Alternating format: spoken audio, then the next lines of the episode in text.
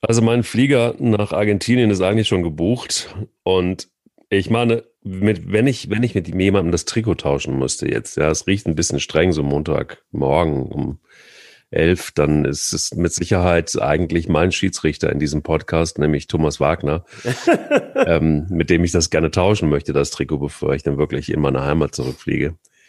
Denn äh, Mike Kleith eigentlich heiße ich ja eigentlich, typisch argentinisch. Und, und aber ja, also ähm, ich würde sagen, wenn einer Eier hat, und dann, hatte an diesem dann, Wochenende. Dann Manuel Gräfe. Dann Manuel Gräfe. Eier. Wir brauchen Eier. Der Podcast mit Mike Kleiss und Thomas Wagner. Ja, genau, Thomas. Manuel Gräfe, wie geht's dir mit, mit dieser Szene? Gott sei Dank gibt's diese Szene überhaupt noch. Also du weißt ja, ich, äh, Mike, auch wenn ich immer in, unseren, in unsere Podcast-Gruppe reinschreibe, ich bin ja, das gebe ich ganz ehrlich zu, ich bin kein so großer Schiedsrichterfreund. Es gibt ja Kommentatoren, Kollegen von mir, äh, ich glaube, die telefonieren eher mit den Schiedsrichtern als mit den, mit den Trainern, weil sie so fasziniert von diesen Schiedsrichtern sind. Ich habe das nie irgendwie so ganz verstanden. Äh, für mich war früher der Schiedsrichter meistens der, der beim Fußball nicht gewählt wurde. Aber es gibt ja wirklich ein paar, die machen einen richtig guten Job. Dazu gehört unzweifelhaft Manuel Gräfe, der ähm, das wirklich schafft, wenn alle sagen, ja, die Körpersprache von dem ist gut, dann neigt man ja oft auch dazu, es dann selbst ein bisschen zu übertreiben. Ich finde, er macht das wirklich gut. Also wenn der so einen Spieler in den Arm nimmt, dann hat man das Gefühl, der nimmt den wirklich so als, als Fußballkumpel auf dem Platz in den Arm. Und gestern diese Szene fand ich sensationell. Also er und sein, und sein Team haben ja praktisch Abraham aufgefordert, das Trikot zu wechseln. Ähm, ich habe sowas wirklich noch nie gesehen. Ich fand's fand's ganz großartig, weil man ja auch sagen muss, dass David Abraham, das habe ich auch oft gesagt, äh, ja nun auf dem Platz alles andere als Everybody's Darling war. Äh, mhm. Das sollte auch nicht vergessen werden. Der hat schon äh, häufiger auch mal im Zweikampf die Ellbogen ausgefahren. Das Ding mit Streich will ich jetzt gar nicht mehr aufwärmen. Selbst Streich hat ihm ja eine 45 Minute, äh, 45 sekündige äh, ein Abschiedsvideo geschickt, auch sehr nett, wo er gesagt hat, dass er ihn schon als Spieler des FC Basel oder bevor er nach Basel ging beobachtet hat. Aber was wirklich für Abraham spricht, wenn du, und er spricht ja leider, obwohl er jahrelang in Deutschland war, immer noch nicht so richtig gut Deutsch. Und du bist ein unbequemer, teilweise echt auch ein harter Hund auf dem Platz, manchmal auch unfair gewesen. Wenn dich dann alle so verabschieden wie gestern, dann musst du als Mensch einiges richtig gemacht haben. Und dass der Schiedsrichter das auch so ausdrückt gestern, ich fand ganz ehrlich, dieser Abschied war gestern, er hatte ein bisschen was von Gänsehaut. Also Chapeau an Abraham für die Karriere, aber Chapeau an Gräfe für das, wie er das gestern gemacht hat. 185 Bundesliga-Einsätze hatte hinter sich David Abraham und ähm, 34 ist jetzt ein gutes Alter, um aufzuhören. Aber so vom ja, von der Fitness und so hätte doch eigentlich noch gut noch ein Jahr dranhängen können, oder? Wie siehst du es? Ja, er spielt ja, er will ja in Argentinien fünfte Liga will er ja spielen. Okay, das wusste ich gar nicht. Okay. Ja, ähm, aber er hat ja sogar äh, neben den Einsätzen für die Eintracht hat er ja vorher noch zwei Jahre in Hoffenheim gespielt, da hat er auch 46 ja. Mal gespielt. In Basel große, äh, große Triumphe gefeiert. Übrigens mit Christian Groß, der ja gestern sein Trainer war. Fand ich auch ganz interessant. Und äh, was ja viele vergessen, er war 2005 U20 Weltmeister in einer Mannschaft mit Lionel Messi und Sergio Aguero zum Beispiel, also so eine große Generation, hat nie ähm, für die für die äh, normale Albi Celeste gespielt, äh, der Argentinier. Ich glaube auch, dass er noch fit wäre, aber er hat ja ähm, einen Sohn, der meiner Meinung nach vier Jahre alt ist, der in Argentinien wohnt, den er fast kaum genau. sieht und er wollte im Sommer eigentlich schon aufhören. Dann hat man ihn gebeten, vielleicht noch das halbe Jahr zu spielen, damit auch ähm, Nachfolger wie Tuta zum Beispiel ein bisschen auf den Stand der Bundesliga kommen. Äh, ein sehr schneller Spieler, ein sehr zäher Spieler, ein sehr unangenehmer Gegenspieler und äh, wie gesagt, auch Freddy Bobic hat das gestern gesagt, in der Kabine immer viel ruhiger als auf dem Platz da musst du erst als ausländischer Spieler auch mal Kapitän werden. Also der scheint eine hohe Sozialkompetenz und eine integrative Kraft zu sein. Und jetzt kann man natürlich sagen, er hätte noch weiterspielen können. Aber wenn du so verabschiedet wirst von einem großen Traditionsverein wie der Eintracht, hast du eigentlich auch viel richtig gemacht, oder? Ja, mehr als richtig, würde ich sagen. Lass uns doch mal noch ganz kurz ähm, bei den Schiedsrichtern bleiben. Und zwar, was hat Bibi eigentlich geritten? Irgendwie. Also, ja, also Bibi Blocksberg hat auf ihrem ist auf ihrem auf ihrem Besen geritten und Bibi Steinhaus weiß ich auch nicht genau, was sie äh, was sie geritten hat. Ich finde, das ist eigentlich eine Szene, die dir augenscheinlich zeigt, was beim Videobeweis, von dem ich immer noch ein großer Anhänger bin, falsch laufen kann. Also, wenn wir jetzt mal von vorne aufdröseln, kann man sicherlich sagen, Stuttgart gegen Gladbach 2-2 ist okay für das, ja. was beide Mannschaften in einem guten Topspiel geboten haben. Ne? Ja, finde ich auch. Was man auch sagen kann oder sagen muss, Ich finde, dass sich Benzebaini unfassbar blöd anstellt, also Gladbachs Verteidiger, weil äh, Kaja ja. Kalajdzic ist schon vom Tor so weit weg, er muss den gar nicht so lange klammern. Das sieht Ja, aber hat er, er stolpert aber auch. Also der ja, ja, richtig, aber, aber trotzdem, Mike, muss man auch sagen, wenn man Bundesliga-Verteidiger ist und so den Arm drum legt, dann hätte man sich früher ohne Videobeweis auch nicht wundern müssen, wenn das als Elfmeter gepfiffen worden wäre, weil das ist einfach sehr, sehr ungeschickt. Möchte, möchte das von beiden Seiten beleuchten. Mhm. Okay. Was aber dann Fakt ist, ist, äh, dass sich Kalajdzic natürlich auch so ein bisschen ein Stück in ihn reinfallen lässt Voll. und und der entscheidende, das entscheidende Foulspiel vom eigenen Mitspieler Anton kommt. Ne? So. Und wenn dann Bibi Steinhaus bricht, der weiterspielen lässt, darauf hinweist, da ist was gewesen, mit dem Klammern. Dann muss sie sich aber auch sicher sein, dass sie alles gesehen hat. Und genau. das dann nicht zu sehen aus fünf Perspektiven, beziehungsweise ihm das gar nicht zuzuspielen, ähm, dass unten ein Kontakt mit dem Fuß da war, das ist einfach richtig schlecht, führt die Idee ad absurdum des Videobeweises. Voll. Also Note 6 in dem Falle für Bibiana Steinhaus. Äh, Im Kicker hat auch Brüch eine 6 bekommen, den ich im Übrigen tatsächlich für einen der überschätztesten deutschen äh, Schiedsrichter halte. Der war mal richtig gut, aber seit drei, vier Jahren habe ich bei dem echt immer so das Gefühl, er sieht sich so mehr als Person des öffentlichen Lebens und hier noch eine gute Figur machen am roten Teppich und da ich finde, er ist von einem Gräfe mittlerweile meilenweit entfernt und ich verstehe jeden Gladbacher, der sich tierisch darüber aufregt. Ja, ich reg mich mittlerweile aber auch tierisch über diesen ganzen Videokack auf. Es ist wirklich mittlerweile, es nimmt mir irgendwie die Lust manchmal am Fußball, weil ich denke, ey, es gibt einen Schiedsrichter, also da bin ich so oldschool wie nur irgendwas. Es gibt einen Schiedsrichter, es gibt Fußballspieler, das sollen die gefälligst auf dem Platz ausmachen und gut ist. Und das ist, das gibt ja gefühlt mehr Zoff irgendwie als nur irgendwas. Und manchmal denke ich mir auch so, dann hast du einen Videobeweis, aber dann hast du immer noch Leute, die Augen haben. Und wenn die blind sind, dann bringt dir auch ein Videobild nichts. Und wenn die nicht hingucken und wenn die, wenn die, wenn die dann auch noch irgendwie, keine Ahnung, ihre Position ausnutzen, ich weiß nicht, was dann, was Bibi da geritten hat. Ehrlich, also ich meine, wie kann man denn das mit fünf Kameraperspektiven nicht eindeutig erkennen? Das verstehe ich nicht. Und das passiert ja nicht nur da, sondern es ist ja mehrfach passiert, wo du, du denkst so, warte mal, also das ist doch total absurd. Wofür, wofür brauche ich das Ding denn überhaupt? Also du für hast, mein Dafürhalten hat es mehr, mehr geschadet, als es gebracht hat bisher. Also du bist ja, äh, wir haben ja auch äh, sie verabschiedet, als sie aufgehört hat mit ihrer aktiven Laufbahn. Wenn du das sagst, ist das ja umso bemerkenswerter, weil du ja eigentlich Bibi-Fan bist. Ja, voll. Ähm, ja, eigentlich, klar, ja. hast du ja auch immer gesagt.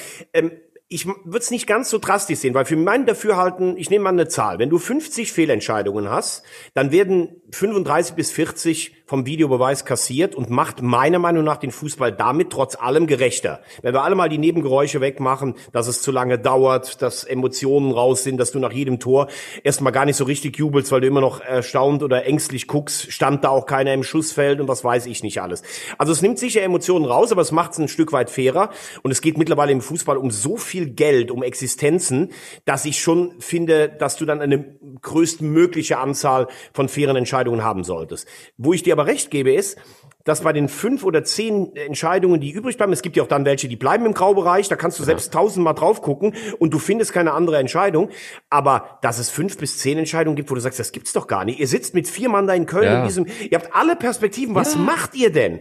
Das, das ist genau das, wo ich bei dir bin. Das verstehe ich nicht. Und das macht es natürlich dann umso unverständlicher, weil du denkst, ey, die haben einen Monitor vor sich, die können den Videobeweis anwenden. Wie kommt denn dann so eine Entscheidung äh, zustande? Und auch immer wieder das Problem, wer ist letztlich eigentlich entscheidend? Denn Bibi oder derjenige, der im Keller sitzt, soll sich ja nur melden, wenn es eine glasklare Fehlentscheidung ist. So, und, das bitte, war, genau. und das war es eben nicht in Stuttgart. Also hätte das Spiel weiterlaufen müssen ohne Elfmeter.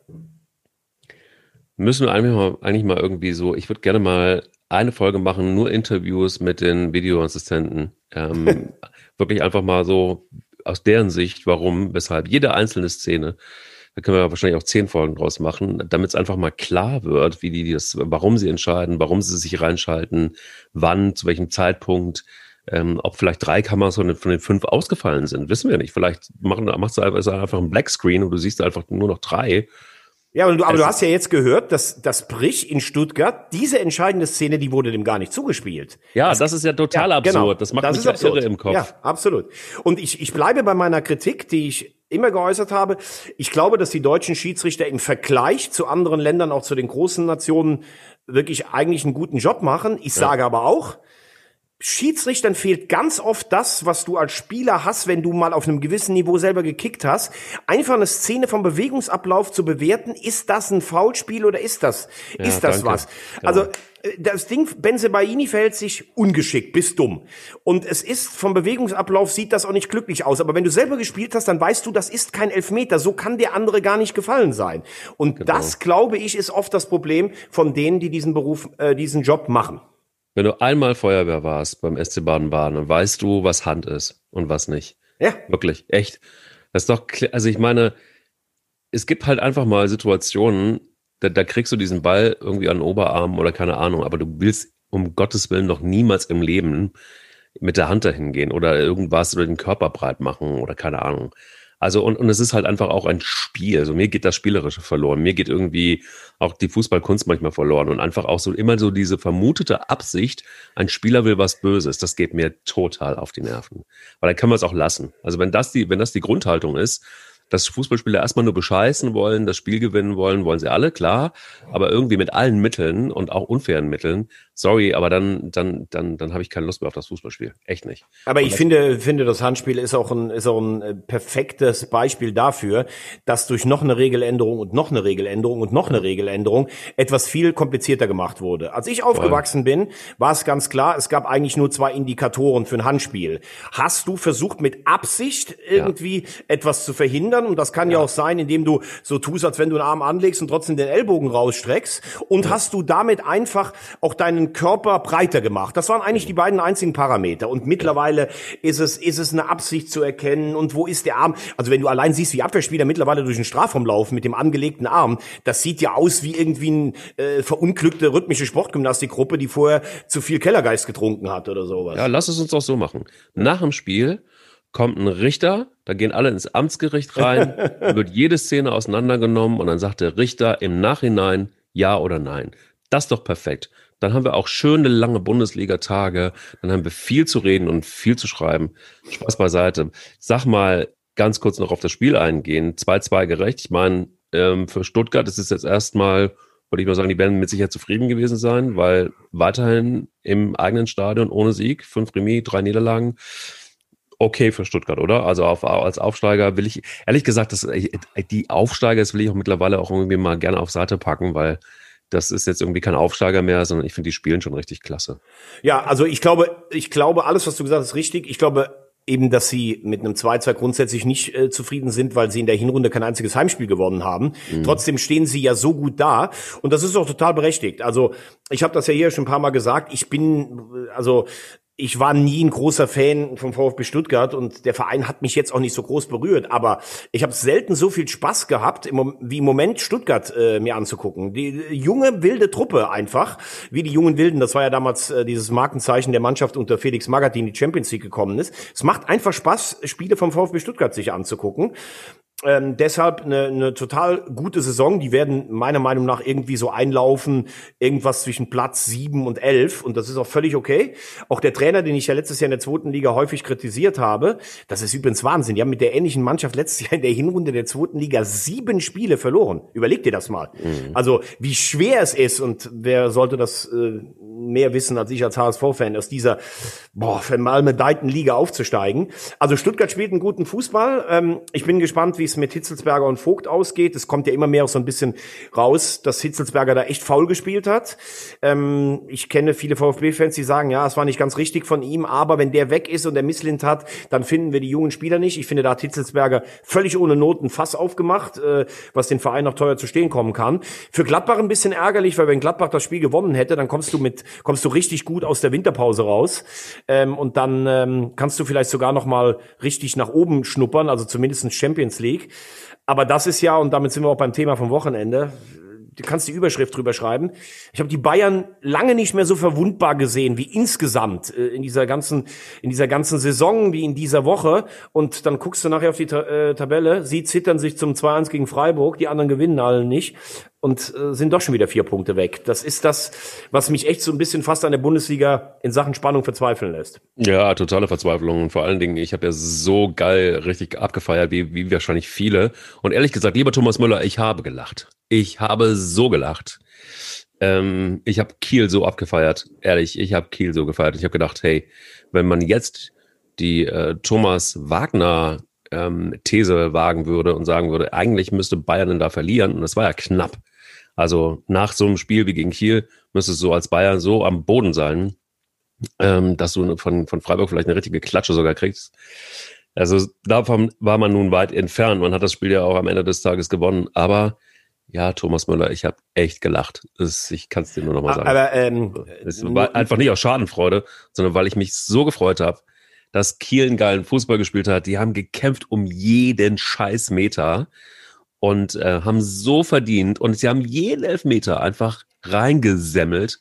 Es war so eine Freude und ich, ich hätte es auch gefeiert, wenn Freiburg einfach verdient äh, zumindest ein äh, Unentschieden erreicht hätte. Also da, da gibt's jetzt ein paar Punkte. Ähm, ich habe in unsere Podcast, ich habe in unsere Podcast-Gruppe äh, rein, also ich bin davon ausgegangen, dass Bayern gestern gewinnt. Also da hast du mich, glaube ich, falsch verstanden, weil das reizt die Bayern dann zwei Niederlagen. Ich war mir aber sicher, dass Kiel nicht gewinnt. Hörst dir nochmal genau an. Sie haben also gestern gegen den KSC ähm, sogar verloren, trotz imponierender Aufholjagd, weil das macht was mit deinem Kopf, wenn du so ein Spiel gewonnen hast. Das musst du erstmal sortieren als Kiel. Äh, bei Bayern, muss ich sagen, bin ich eigentlich sogar erstaunt, wie die Unruhe und, und diese Defensivschwächen die ganze Mannschaft zu ergriffen haben. Gestern nach dem Ausgleich Freiburg, auch gestern nach dem Führungstreffer waren ja dran mit dem, mit dem Lattenschuss von Petersen und hätten eigentlich einen Punkt auch mitnehmen können, muss man ehrlich sagen.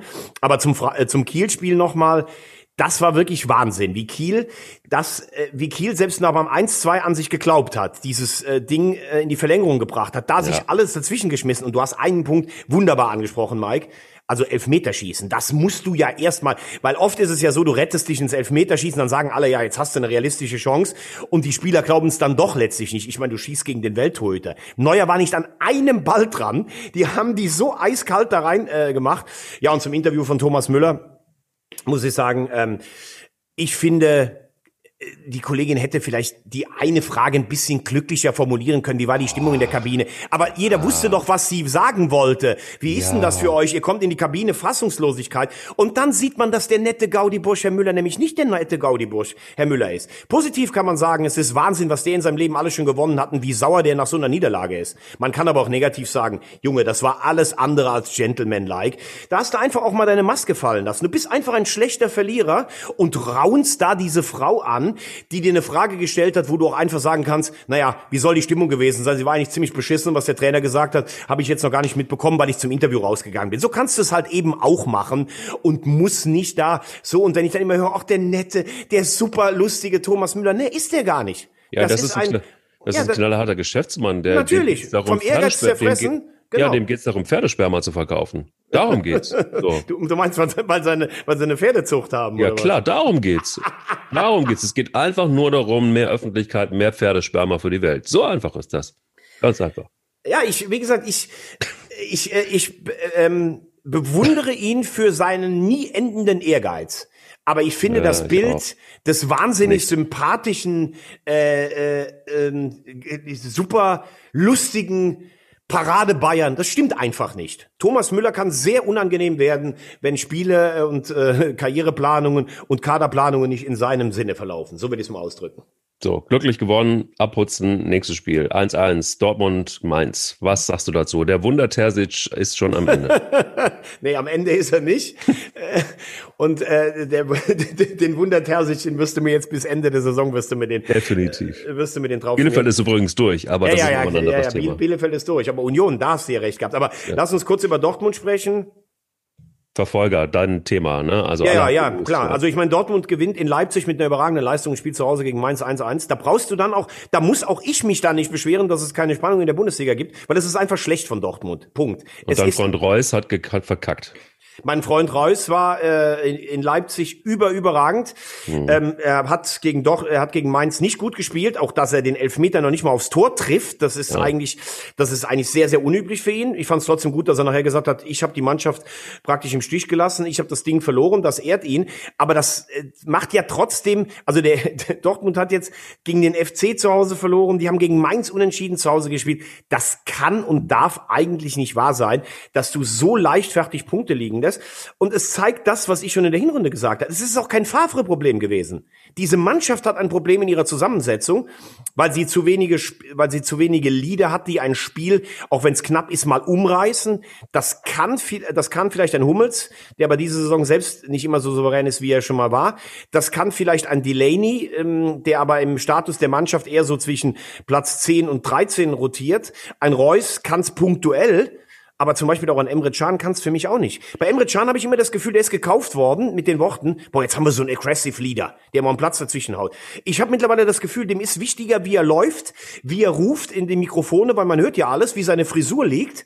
Aber ich sehe ich seh das nicht durch die Leistung. Und dann haben sie zu wenige, ganz ehrlich gesagt, der im Moment zu wenige, zu viele Pussys am Platz, denen es um ihre Frisur und um ihr Auto und um ihre, das ist jetzt ganz ähm, äh, Populismus. Populismus, was ich jetzt sage, aber es stimmt.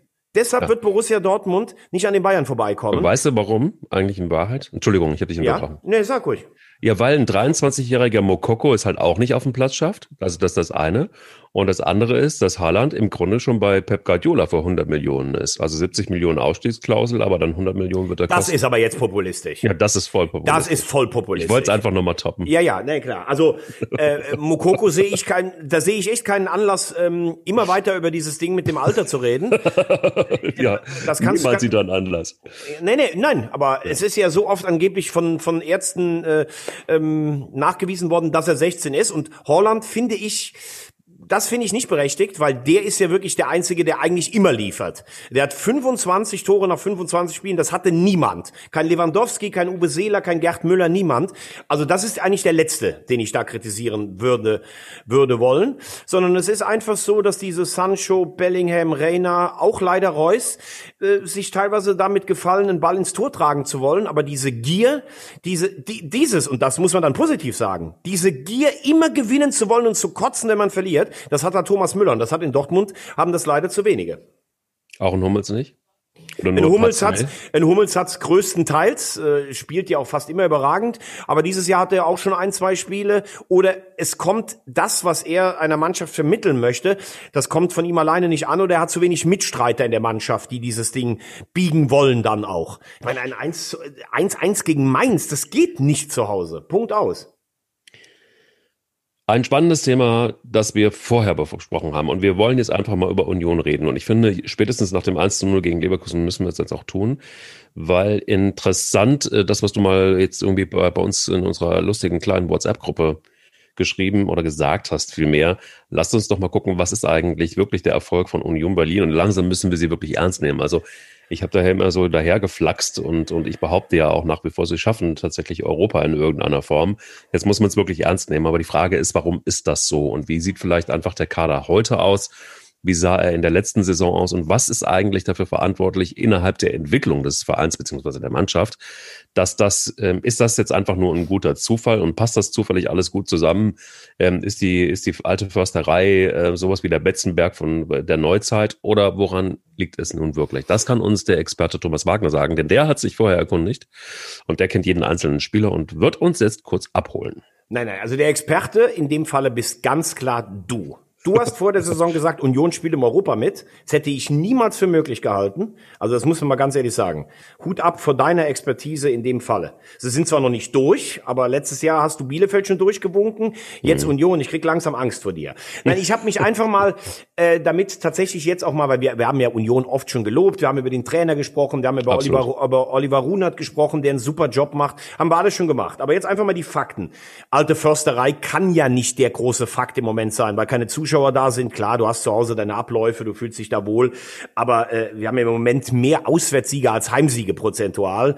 Also das kann es alleine nicht sein. Ich habe mir mal die Startaufstellung gegen Leverkusen angeguckt.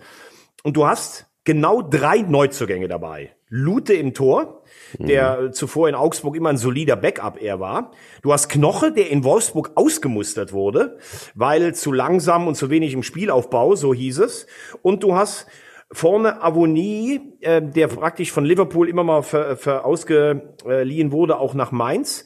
Und den Rest hattest du alle im letzten Jahr schon da. Und wenn ich mir dann, und das muss ich jetzt auch mal hart sagen, weil ich in letzter Zeit auch immer mal gesagt habe, na, du warst eher der, der harte, wenn ich mir dann teilweise das Gemurmel anhöre hier vom ersten FC Köln als Beispiel. Ja, wir müssen hier so viele Spieler integrieren und sowas. Wenn ich mir das dann anhöre, da kann ich es einfach nicht mehr hören. Die mhm. haben an neuralgischen Punkten, haben die hier drei Spieler verpflichtet. Und letztes Jahr hat Union übrigens nicht so einen schönen Fußball gespielt. Da haben die Karo einfach gespielt. Hinten stehen, Bälle nach vorne kloppen, Anderson legt die ab, Standards, Tore machen. Und wie man sich dann weiterentwickelt hat, der Knoche kann plötzlich Fußball spielen. Der Friedrich, den haben sie auf Schalke ausgemustert, den Augsburg hat er kein einziges Spiel bei seiner Ausleihe gemacht.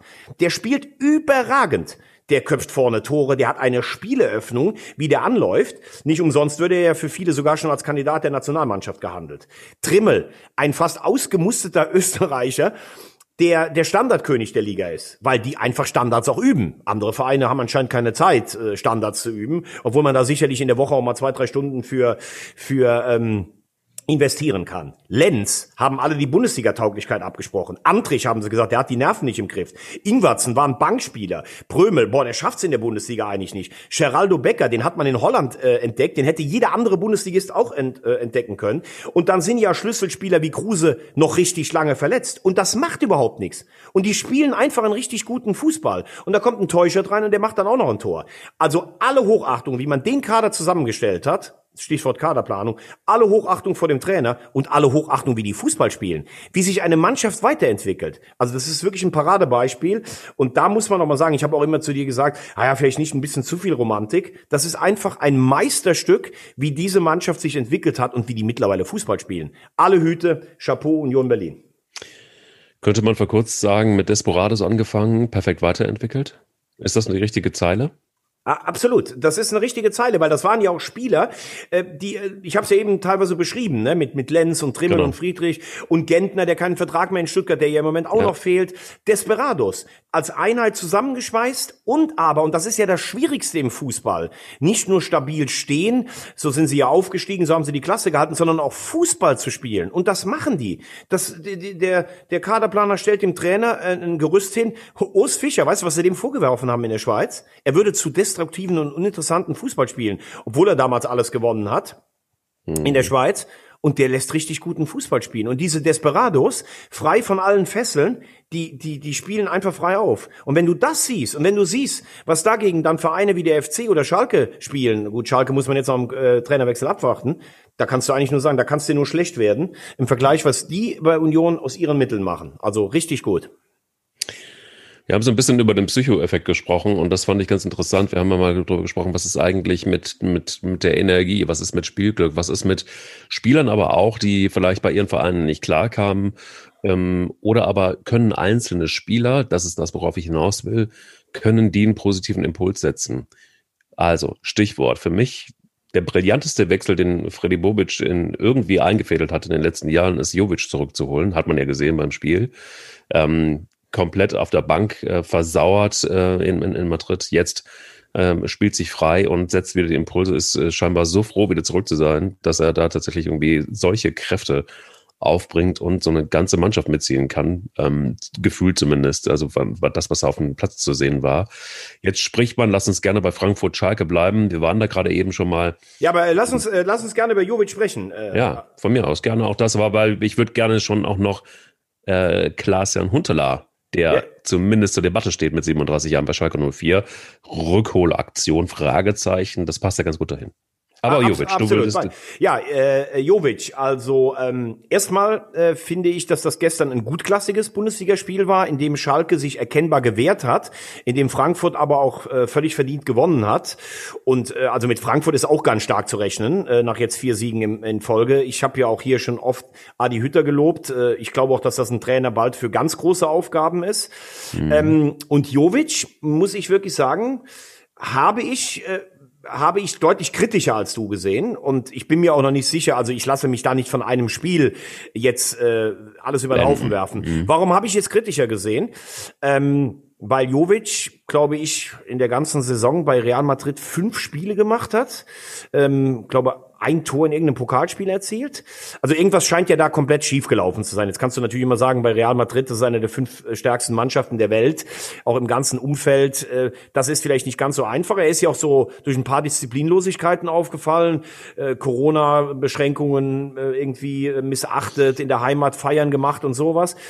Und er war natürlich als, als Jovic so erfolgreich in dieser Büffelherde, ne? Mit Haller und Rebic Genau. zusammen. Das hat ja perfekt geklappt, auch mit einem Kostic in Überform.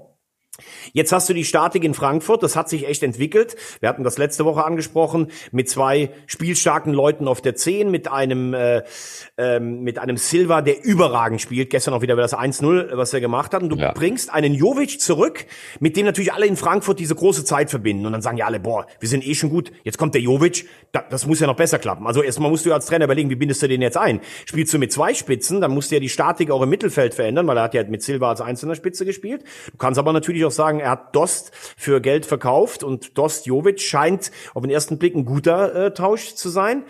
Ähm, aber es hilft natürlich enorm, wenn du so zurückkommst. Und das muss man dann auch sagen, bei all meiner Kritik, die ich gerade geäußert habe. Also das äh, Tor zum 2-1 ist natürlich irre. Wie er diesen ersten Kontakt nimmt. Irre. Ähm, Völlig erster irre. Kontakt, ne? Frankfurt hatte so einen ersten Kontaktspieler mit Alex Meyer immer gehabt. Freddy Bobic war übrigens auch so einer. Weißt du, der hat ja nie den Ball angenommen, sondern der erste Kontakt war immer da. Und das war richtig stark gestern von Jovic. Ich glaube, äh, wenn er ins Laufen kommt, der ist ja auch so ein Stimmungsspieler, kann das echt ein Faktor sein. Aber nochmal, er hat wenig Spielpraxis. Ich möchte das nach dem ersten Spiel noch nicht abschließend bewerten.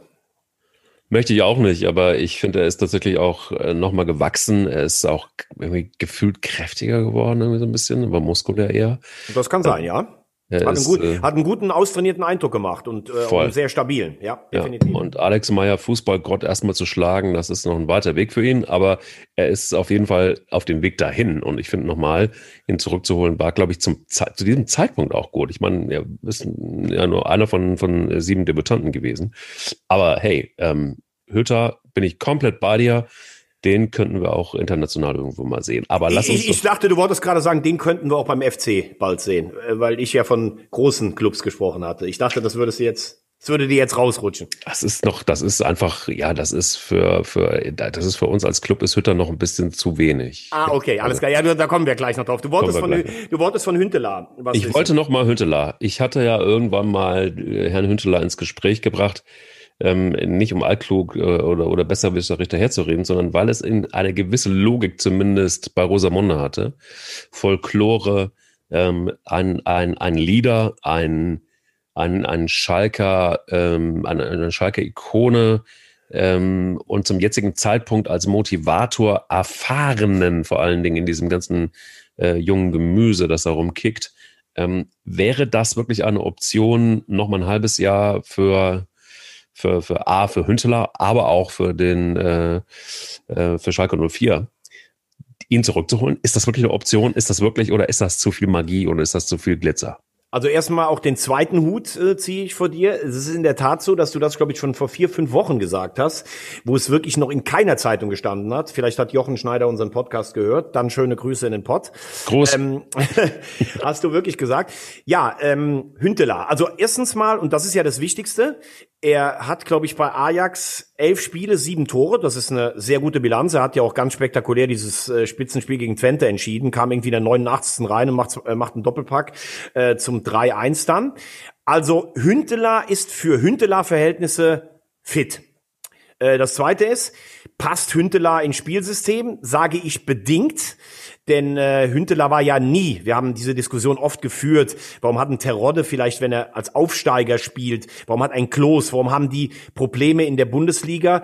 Wenn du als Mannschaft spielst, die 80 Prozent der Spieler in der Defensive bestreitet, dann ist der Weg zum Tor für die zu weit. Hünteler ist ja auch nicht der Sprinter-Typ wie in Cordoba, aber da Schalke eigentlich meiner Meinung nach spielerisch mehr Potenzial hat, werden sie auch Spiele haben, wo sie das Spiel machen und dann ist Hünteler immer noch ein Weltklasse-Abschlussstürmer. Dann kommt der emotionale Faktor dazu. Du hast kein Geld auf Schalke, also kannst du eigentlich nur Spieler holen, die vielleicht im Rahmen dessen, also ich meine, die verdienen dann immer noch genug. Wir haben uns über die zweieinhalb von Kolasinac unterhalten, die aber bereit sind, vielleicht für Schalke dann auch ähm, auf etwas zu verzichten. Kolasinac als Schalker Junge, Hünteler als Schalker Ikone, denn du kannst dich auf Schalke, Hünteler ist da eh schon ein Idol, wenn du sie jetzt noch rettest in dem letzten halben Jahr deiner Karriere, dann kannst du dich wahrscheinlich unsterblich machen. Frage ist immer, äh, Hünteler ist ja immer gependelt. Ich glaube, er kommt aus Hengelo oder sowas, aus den Niederlanden nach Schalke. Der ist jede, jedes Jahr, irgendwie sein Vater hat ihn ja immer gefahren. Der ist jedes, jeden Tag zwischen 350 und 400 Kilometern gefahren. Also er müsste jetzt wahrscheinlich mal für fünf äh, Monate während dieser Quarantänezeit oder während dieser Pandemiezeit müsste er dann vielleicht im Hotel wohnen. Aber das wäre ja wohl auch noch zumutbar. Ähm, und ich glaube, es geht hier einfach auch darum, da sind alte Schalker, die den Glauben leben. Also bei Kolasinac hast du gestern auch gesehen, das war für mich kein guter Auftritt gestern. Nee. Also er ist alleine nicht der Wunderspieler, sondern der hat eine emotionale Wucht, die er gegen Hoffenheim gebracht hat. Jetzt vielleicht noch einen Hünteler zu bringen, wäre nochmal ein Zeichen. Denn äh, Schalke steht jetzt vor dem Endspiel eigentlich gegen den ersten FC Köln, weil sie danach so schwere Spiele haben, müssen sie das Spiel eigentlich gewinnen. Und dann vielleicht nochmal ein Hünteler, hat ja gestern noch nicht gespielt, gegen Feyenoord. Also ich könnte mir vorstellen, dass da jetzt diese Woche was kommt, äh, dass er für 17 Spiele dann nochmal einsteigt auf äh, Schalke.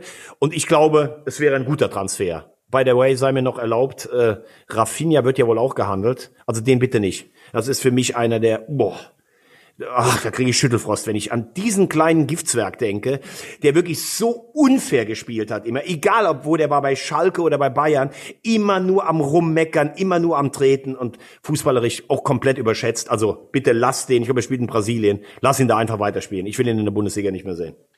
Dann lieber mit Wilmots, der wird wahrscheinlich. Ja, ja, gut, Wilmots war ja mal als Trainer gehandelt, als Spieler, das glaube ich, wird nichts mehr. Er hat auch ganz schön zugelegt, Wilmots. Juri Mölder, ja stimmt, äh, Juri, holt Juri zurück. Ganz genau. Eigenrauch und Eikekamp, ne? Ja, danke, genau. Ja, Gott.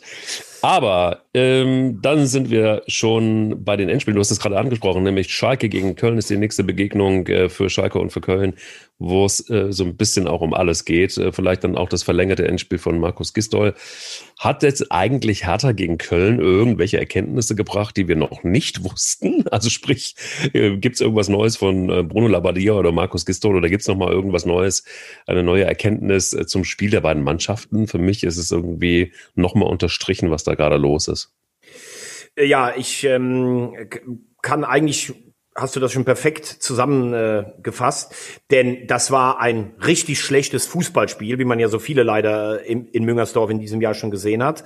Äh, wenn jemand den Sieg verdient gehabt hätte, dann eher noch härter, weil sie es versucht haben, äh, hatten ja auch noch den Pfostenschuss, spielen jetzt zu Hause gegen Hoffenheim also da kann man wirklich auch wieder nur sagen, in so einer englischen Woche wird, wird der Trainer ja auch selten gewechselt, aber ähm, Hertha hat jetzt zu Hause Hoffenheim und Bremen. Da würde ich fast vermuten, wenn es nicht mindestens vier Punkte gibt, dass es da auch ganz eng werden könnte. Machen sie übrigens bei Berlin im Moment richtig gut, dass sie eine Trainerdiskussion verhindern. Ich bin ja äh, Labadia-Fan, aber es ist bisher echt auch nicht so viel, muss man auch sagen.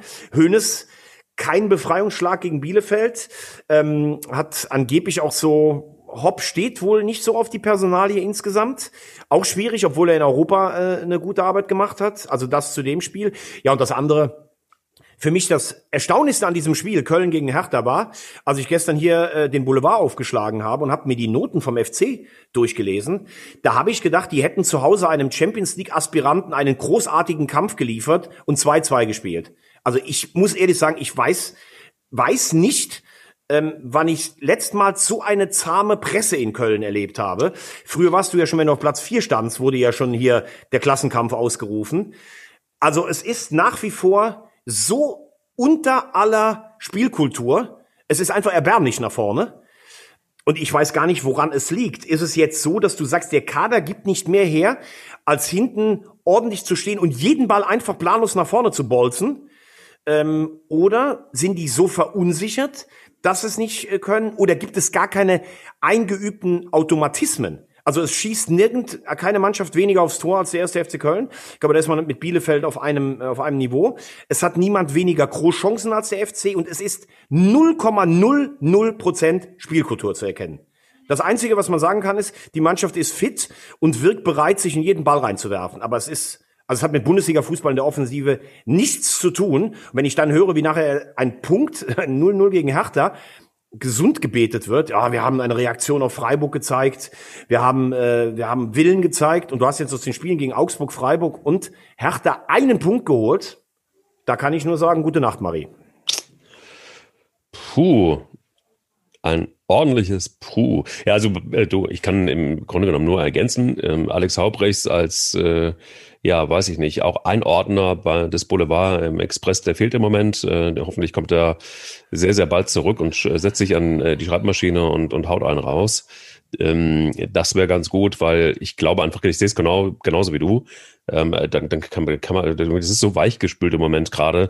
Ähm, und das ist ja auch eine Inspiration mit Sicherheit ähm, auch für den Verein, dass letztendlich Presse immer mal wieder drauf guckt und ähm, auch der Boulevard da einfach mal immer wieder die Wunde genau dahin legt, wo es einfach weh tut.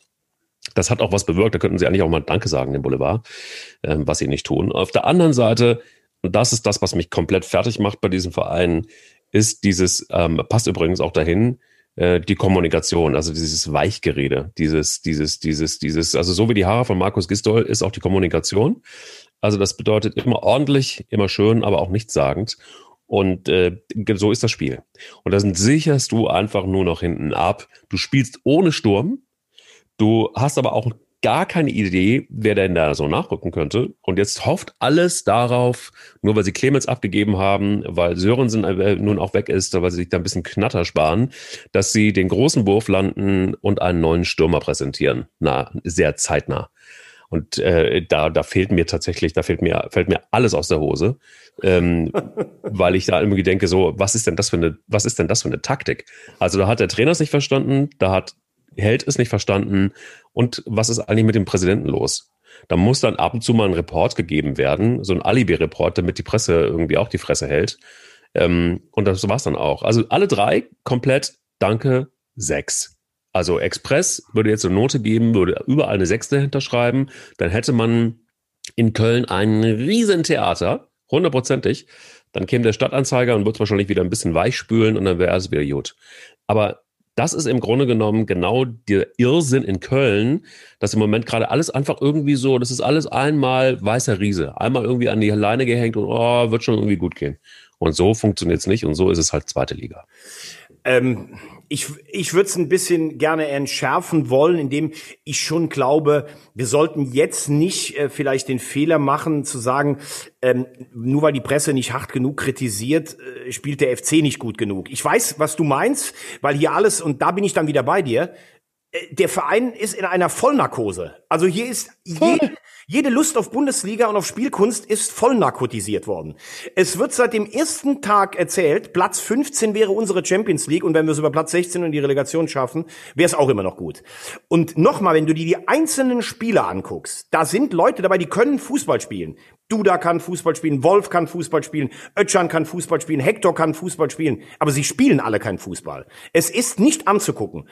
Und sie sind aber immer noch, sind fünf Punkte vor Schalke und, und Mainz. Und es wird immer nur erzählt, ja, uns hat ja Corona so schwer getroffen und wir haben keine Zuschauer im Stadion. Als die Zuschauer im Stadion waren, hieß es übrigens, dass die Zuschauer zu viel Druck ausbauen würden, dass die Mannschaft dadurch gehemmt wäre. Also man hat hier alles lahmgelegt an Erwartung. Und wenn man sieht, wie mit dem gleichen Etat ungefähr Union Berlin Fußball spielt, ja dann, dann, dann, dann kann einem nur das kalte Grauen kommen. Und es wird aber, es ist alles ruhig hier. Es wird so erzählt, okay, wenn wir die Klasse halten, das ist unsere Champions League.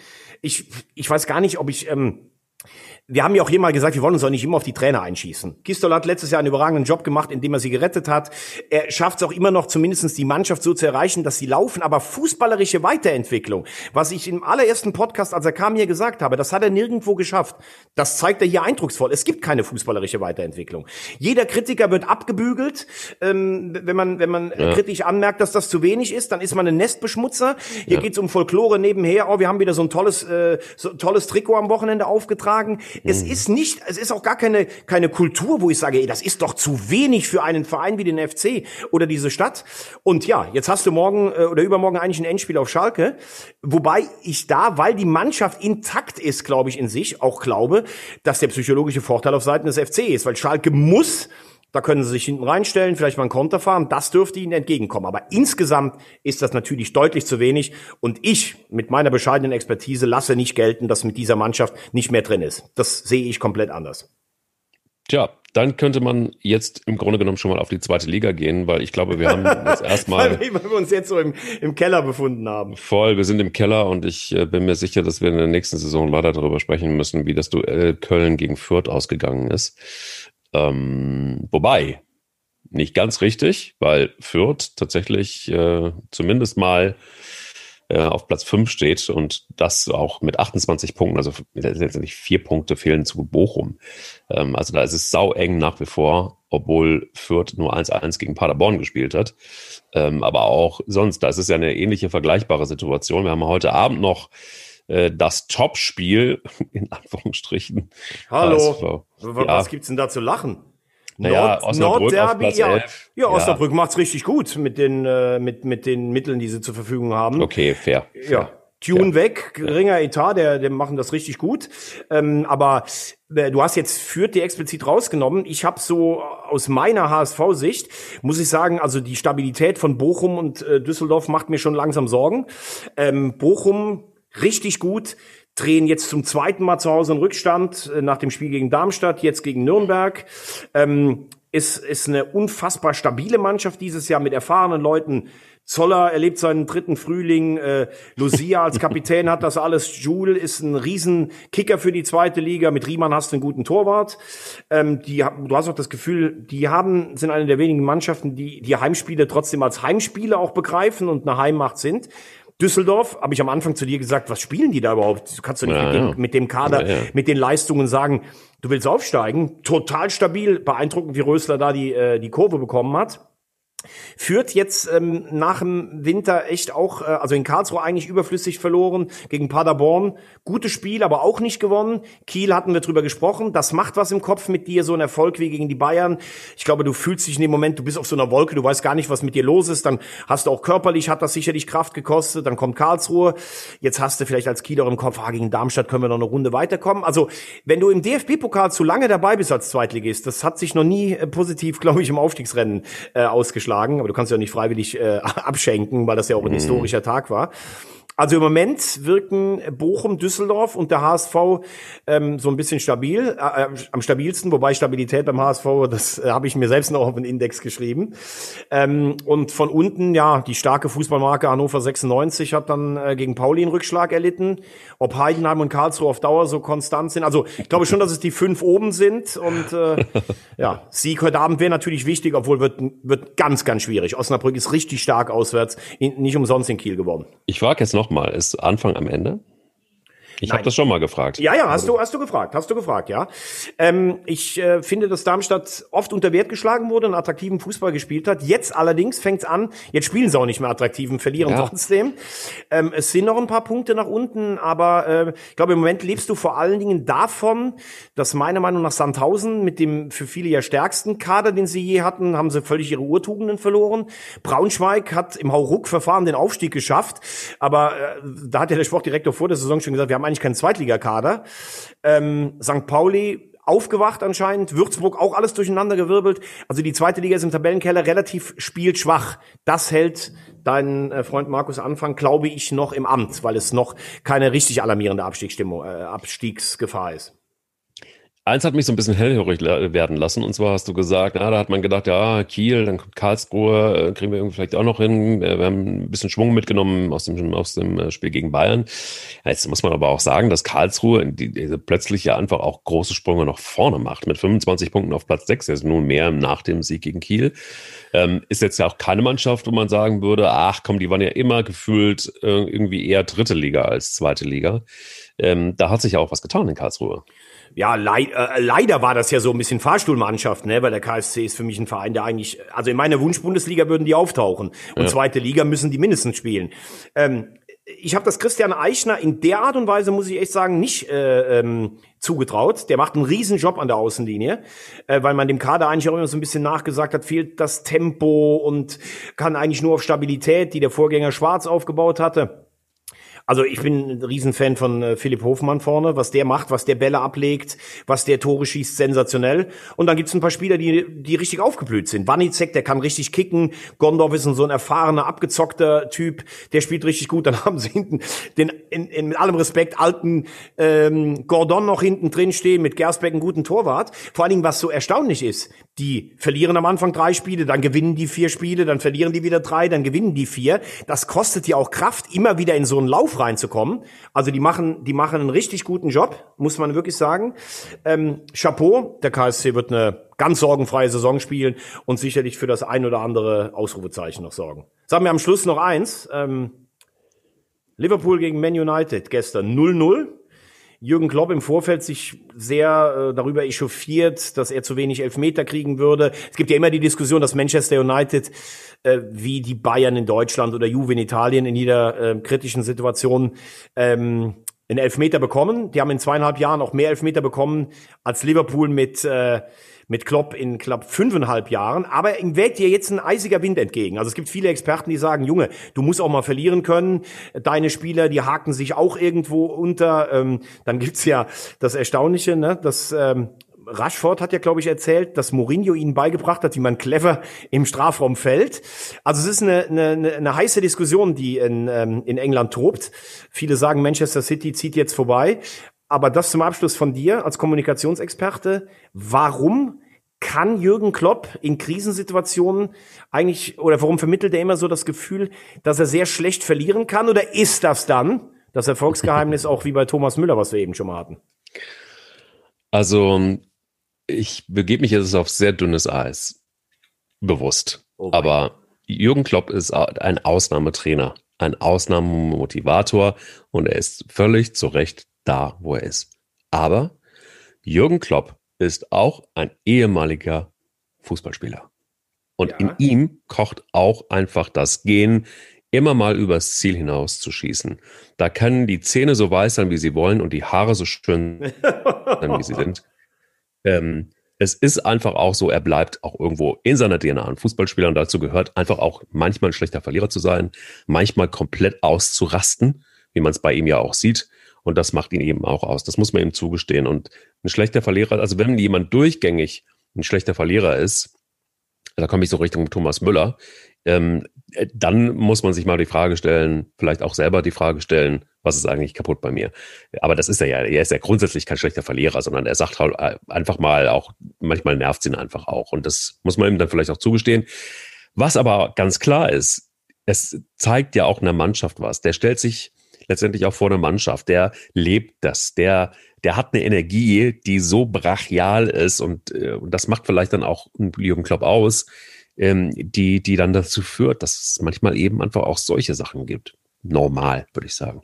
Also dann würde ich sagen, ich finde, er ist das, was ich im positiven Sinne eigentlich bei jedem Fußballer auch mag, wenn du auch so ein bisschen so ein Fußballassi bist, weil du als Spieler da einfach das auch so ausgelebt hast. Und würde aus meiner Sicht zum Abschluss sagen, ich finde, sie sind beide grandios schlechte Verlierer, Thomas Müller, aber auch Jürgen Klopp. Aber ich würde sagen, deshalb sind sie auch beide so erfolgreich und beide in ihrem Job Weltklasse. Und wenn man sich als Klopp mit der ganzen Journalie in England anlegt, plus mit Manchester United und allem, dann muss man auf jeden Fall eins haben, was wir mir auch immer attestiert haben. Nämlich Eier. Eier.